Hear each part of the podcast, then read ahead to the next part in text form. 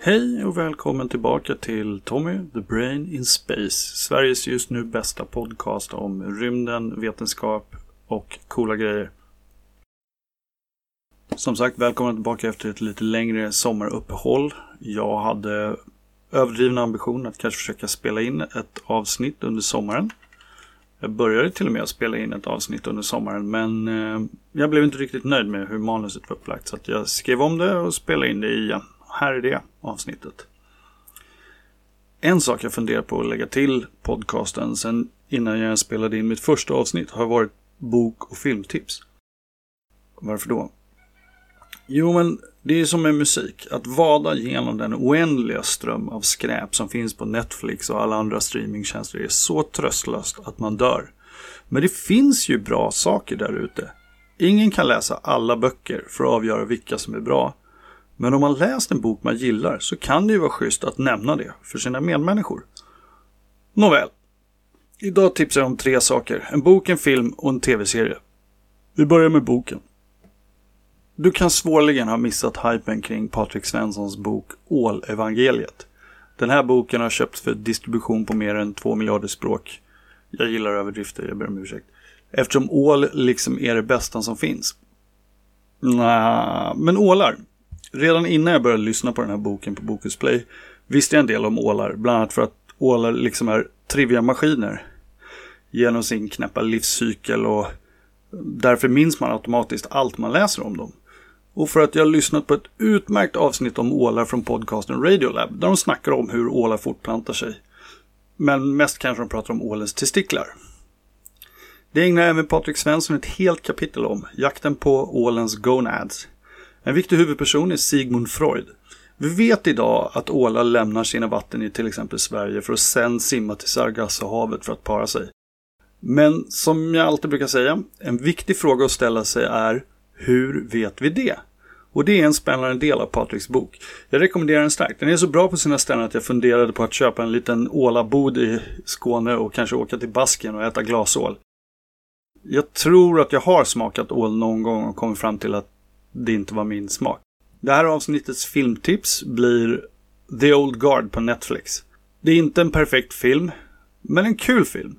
Jag vill inte spoila den, men jag tycker den framförallt lyckas genom att fokusera på sitt koncept. Jag hade inte tråkigt när jag såg den. Och dagens rekommendation för en tv-serie att kolla på är tv-serien Devs av Alex Garland. Eh, han har med, Alex Garland har mest gjort bra saker i hela sitt liv eh, som kreatör och nu har han gjort en till bra sak.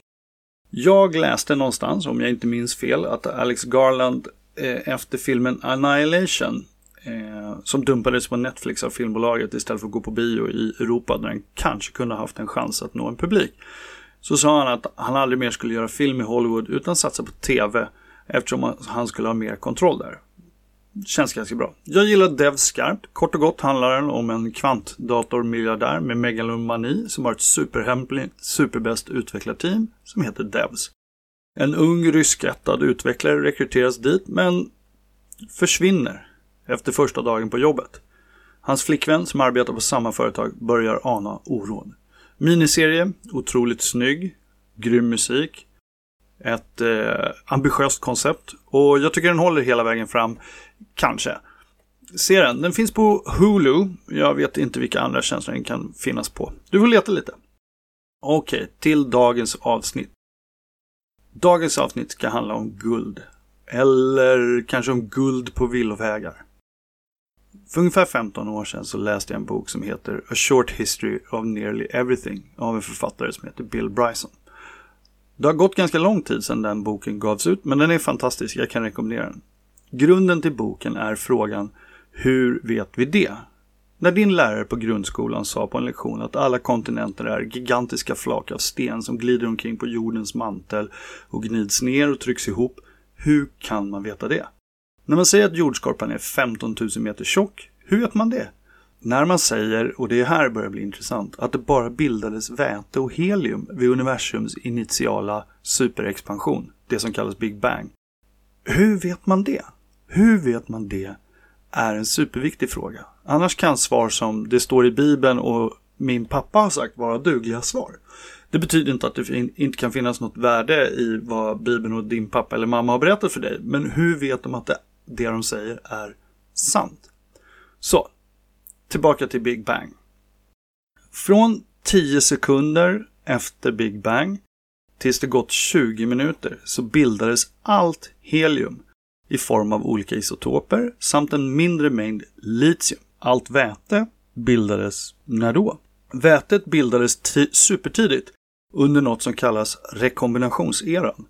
Den första tiden av universums existens så var all materia så het att inga atomer kunde existera. Allt bara for omkring i en kvarkbaserad soppa, eller plasma som nördarna i vita rockar kallar När så universum kallnade på grund av att det expanderade så kunde protoner och elektroner kombineras ihop till väteatomer.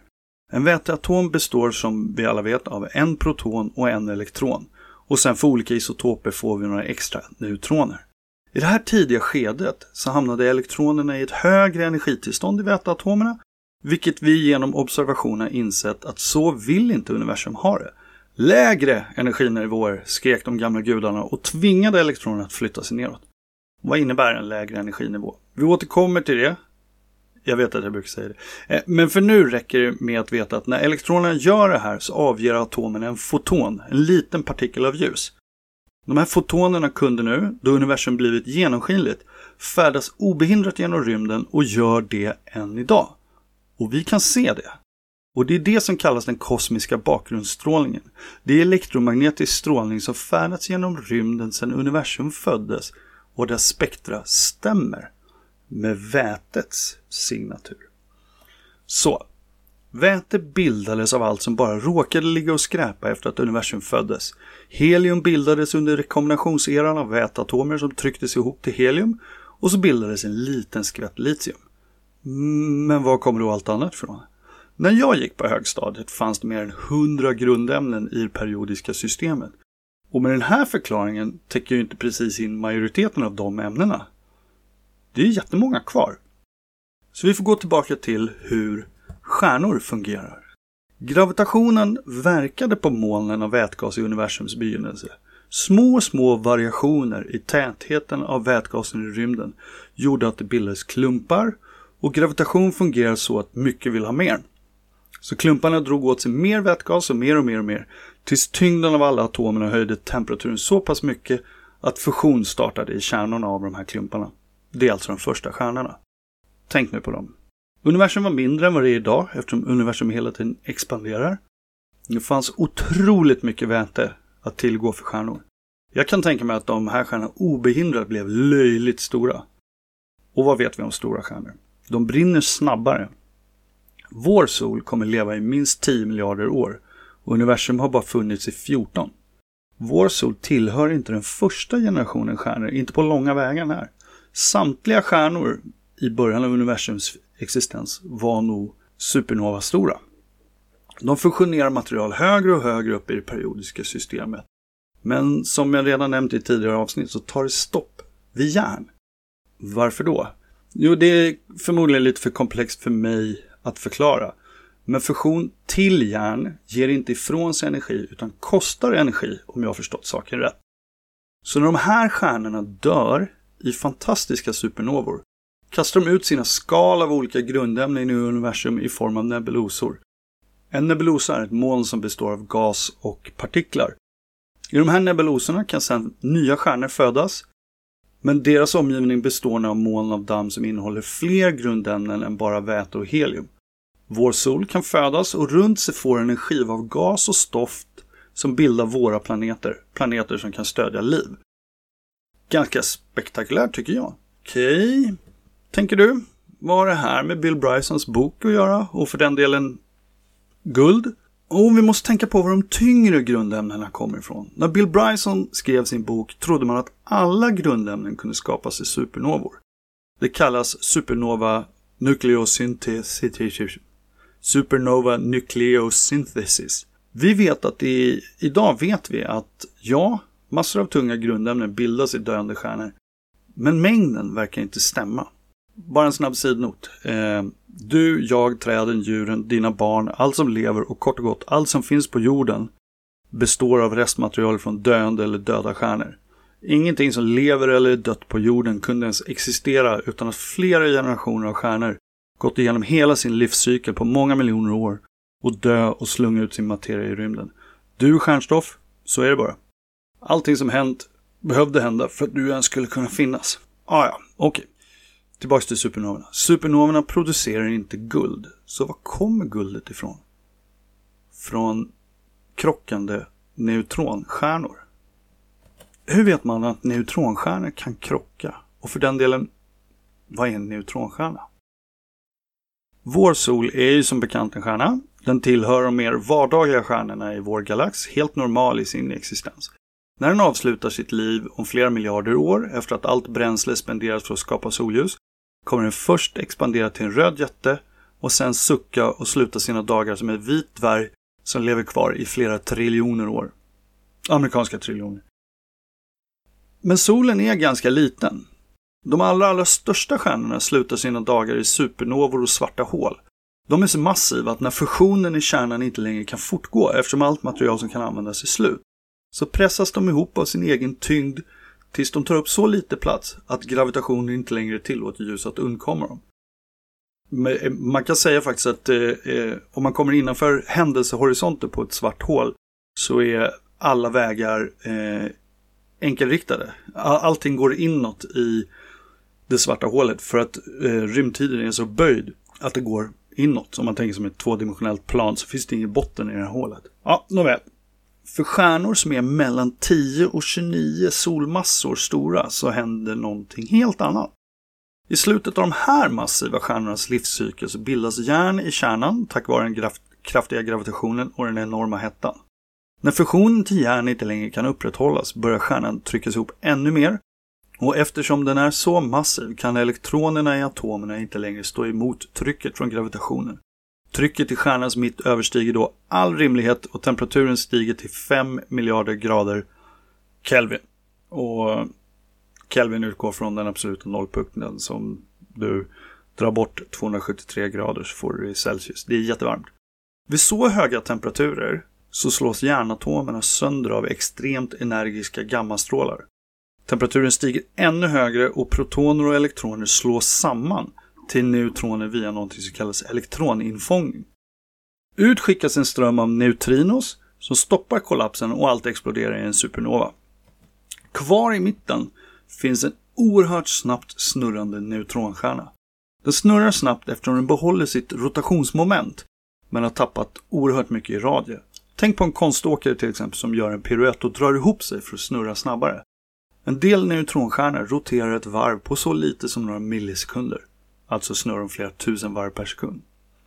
Kvar efter den här händelsen blir det tätaste som vi känner till i universum.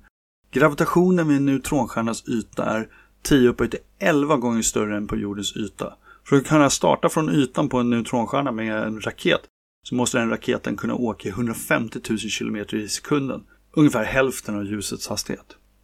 En neutronstjärna består alltså i princip enbart av neutroner.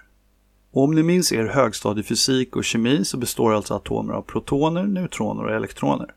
Allt det här är borta i en neutronstjärna. Protonen och elektronerna har slagits ihop till neutroner och det enda som hindrar dem från att kollapsa till ett svart hål är något som kallas Paulis exklusionsprincip. En kvantfysisk egenskap som helt enkelt säger att två elektroner inte kan ha samma tillstånd samtidigt. Och med tillstånd så menar jag kvanttillstånd. Och med det menar jag att jag först måste ta en examen från ett fint universitet för att inse att det här är oerhört svårförklarat. Förenklat ner till dumhetens nivå där du och jag befinner oss, kanske, kan man säga att principen bestämmer att två elektroner inte kan vara på samma ställe med exakt samma egenskaper samtidigt. Samma princip har visat sig gälla även för neutroner. Materien i en neutronstjärna är så oerhört sammanpressad att om man på något sätt kunde få tag på en tesked av det så skulle det väga ungefär 5,5 miljoner miljoner kilo. 5,5 miljoner miljoner kilo, det är jättemånga. Det är 12 nollor. Det är lite snabb fakta. Nu vill jag prata lite om hur vi upptäckte neutronstjärnan med en liten berättelse. Idén att neutronstjärnor kunde finnas presenterades redan 1933, två år efter att James Chadwick hade upptäckt neutronen. Två forskare, Walter Bade och Fritz Zwicky, bra namn, eh, trodde dock att de skulle vara för ljussvaga för att detekteras. Sen gjordes inte mycket arbete på det här förrän på 60-talet då Jocelyn Bell först observerade den elektromagnetiska strålningen från en speciell typ av neutronstjärna, en pulsar. Jocelyn Bell kanske har hört talas om i diskussionen kring huruvida Nobelpriset ges till rätt eller fel personer. Eh, hon observerade den första neutronstjärnan någonsin, men hon var doktorand eller något sånt. Och bara assistent åt mannen som faktiskt fick Nobelpriset. Så är det ett klassiskt mannen tar åt sig äran för kvinnans arbete-scenario. Eller vad är det som har hänt här? Jocelyn själv säger att så ligger det inte till. Projektet var inte hennes, det var hennes professor som utförde det här arbetet. Vem som ska få äran för en upptäckt är komplicerat. Ta Higgs-bosonen, som vi kanske kan prata mer om i ett annat avsnitt. Higgs tänkte ut konceptet på 60-talet och sen fick han Nobelpriset. Själv har jag jobbat på LOCs IT-avdelning för mer än 20 år sedan nu. Borde jag vara räknad som delaktig i det här Nobelpriset? Nu tror jag att Jocelyn Bells bidrag var mer substantiellt än mina installationer av skrivare och sånt hos LOCs IT-chef. Men eh, ingen kan idag vinna ett Nobelpris på ett strikt solarbete. Det går inte. Så var ska gränsen dras? Jocelyn själv tycker inte att forskningsassistenter ska få Nobelpriset. Det har varit hennes kommentar och åsikt. Okej, okay, nåväl. Patriarkala strukturer och snikenhet i akademia åt sidan. Neutronstjärnor var upptäckta. En intressant sak med neutronstjärnor är att de har oerhört starka magnetfält. Magnetfält mäts i Tesla och solens magnetfält är ungefär 0,3 Tesla, vilket är väldigt starkt. På jorden har vi skapat magnetfält på 16 Tesla och vid den styrkan så kunde man alltså få en groda att sväva. En neutronstjärnas magnetfält kan vara upp till 100 miljarder Tesla. De starka magnetfälten och rotationen gör att elektromagnetisk strålning skickas ut i stadiga pulser och det är de vi kan upptäcka med våra teleskop. Men hur var det med krockarna då? Vad vet vi om krockarna? Egentligen är det inte så konstigt att tänka sig att neutronstjärnor kan krocka med varandra.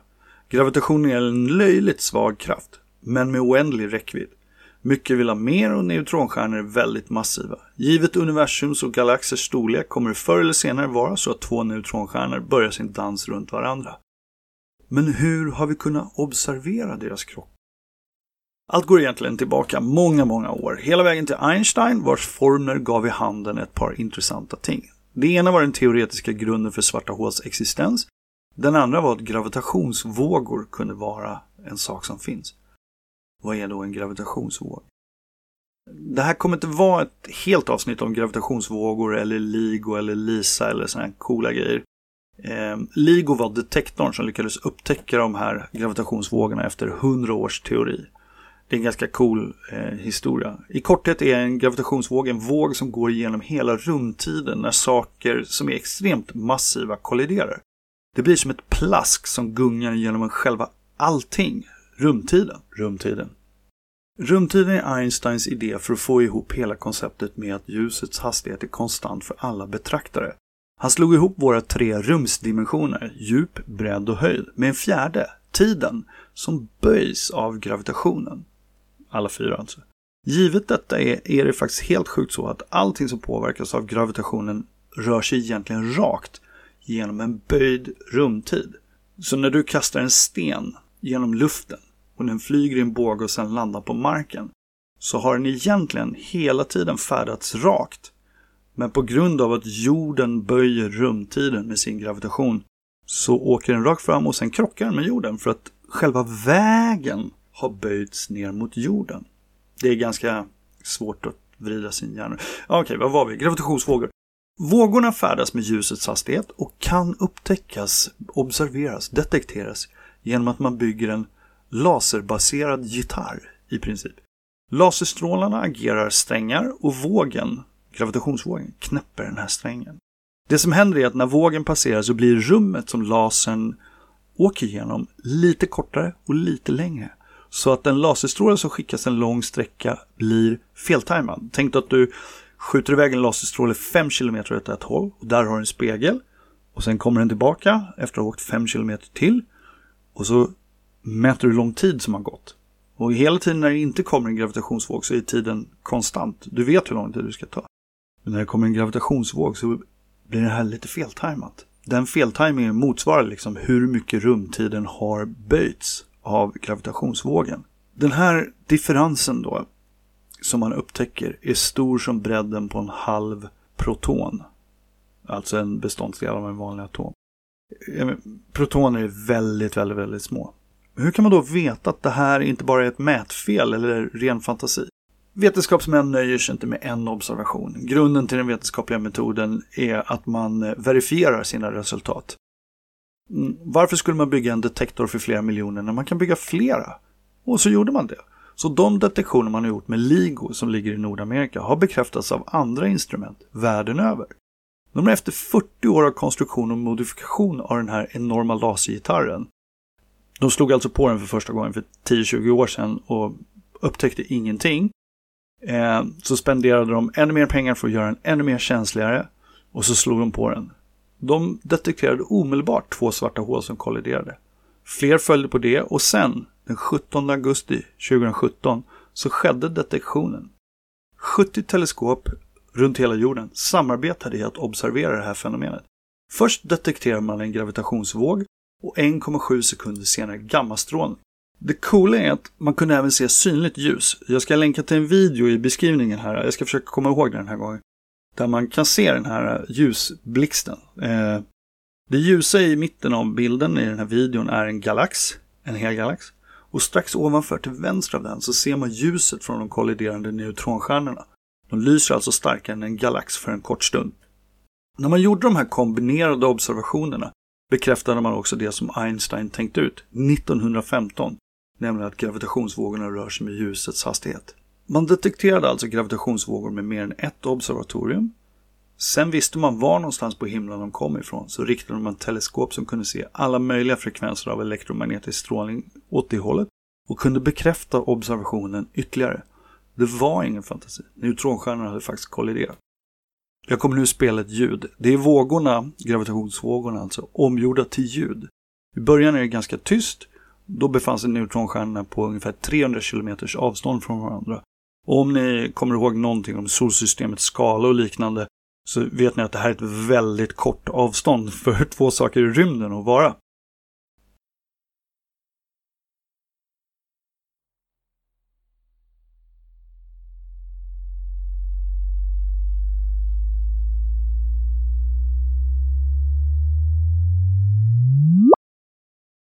För mig påminner det här ljudet ganska mycket om ljudet från det som kallas Oilers skiva. Om man åker till Tom Tits kan man se det. Det är som en skiva man snurrar på ett eh, lite rundat bord. Och den snurrar fortare och fortare och så blir det ett spännande ljud på slutet. Det är fascinerande. Ju närmare stjärnorna kommer varandra, desto snabbare snurrar de runt varandra. Slutresultatet av en sån här sammanslagning kan vara en större neutronstjärna eller ett svart hål beroende på de ingående stjärnornas startmassa. De kan också under mycket kort tid skapa ett magnetfält som är flera biljoner gånger starkare än jordens. Alltså en etta med 12 nollor efter sig. Svenska biljoner, inte amerikanska biljoner. Amerikanska biljoner är svenska miljarder och svenska biljoner är amerikanska triljoner. Oh, det är så svårt. Men det man nu kunde bekräfta med de här sammanslagningarna var att det skapades tyngre grundämnen. Man uppskattar att från en enda sammanslagning kan ha bildats mellan 3 och 13 jordmassor guld. Utöver alla andra grundämnen. Så inte bara är vi stjärnstoft, vi är också neutronstjärnstoft. Alla grundämnen tyngre än järn på jorden tror man nu kan ha bildats i en enda neutronstjärnekollision som alltså måste ha skett för flera miljarder år sedan innan jorden ens var ett litet dammoln runt en nyfödd stjärna. Processerna som skapar de tyngre grundämnena är oerhört avancerade och svårbegripbara. För att inte säga mer fel än jag redan har gjort avstår jag från att för försöka förstå dem. Men vad är då nästa steg för en sån detektor som LIGO? Ja, jag nämnde kanske namnet LISA här alldeles nyss. LISA är ett tänkt rymdbaserat instrument som består av tre rymdskepp med flera miljoner kilometers avstånd från varandra. Alltså istället för att man bygger en gitarrsträng på 5 kilometer här nere på jorden så bygger man en sträng som är flera miljoner kilometer lång ute i rymden. Då kan man detektera svängningar på en halv proton i storlek.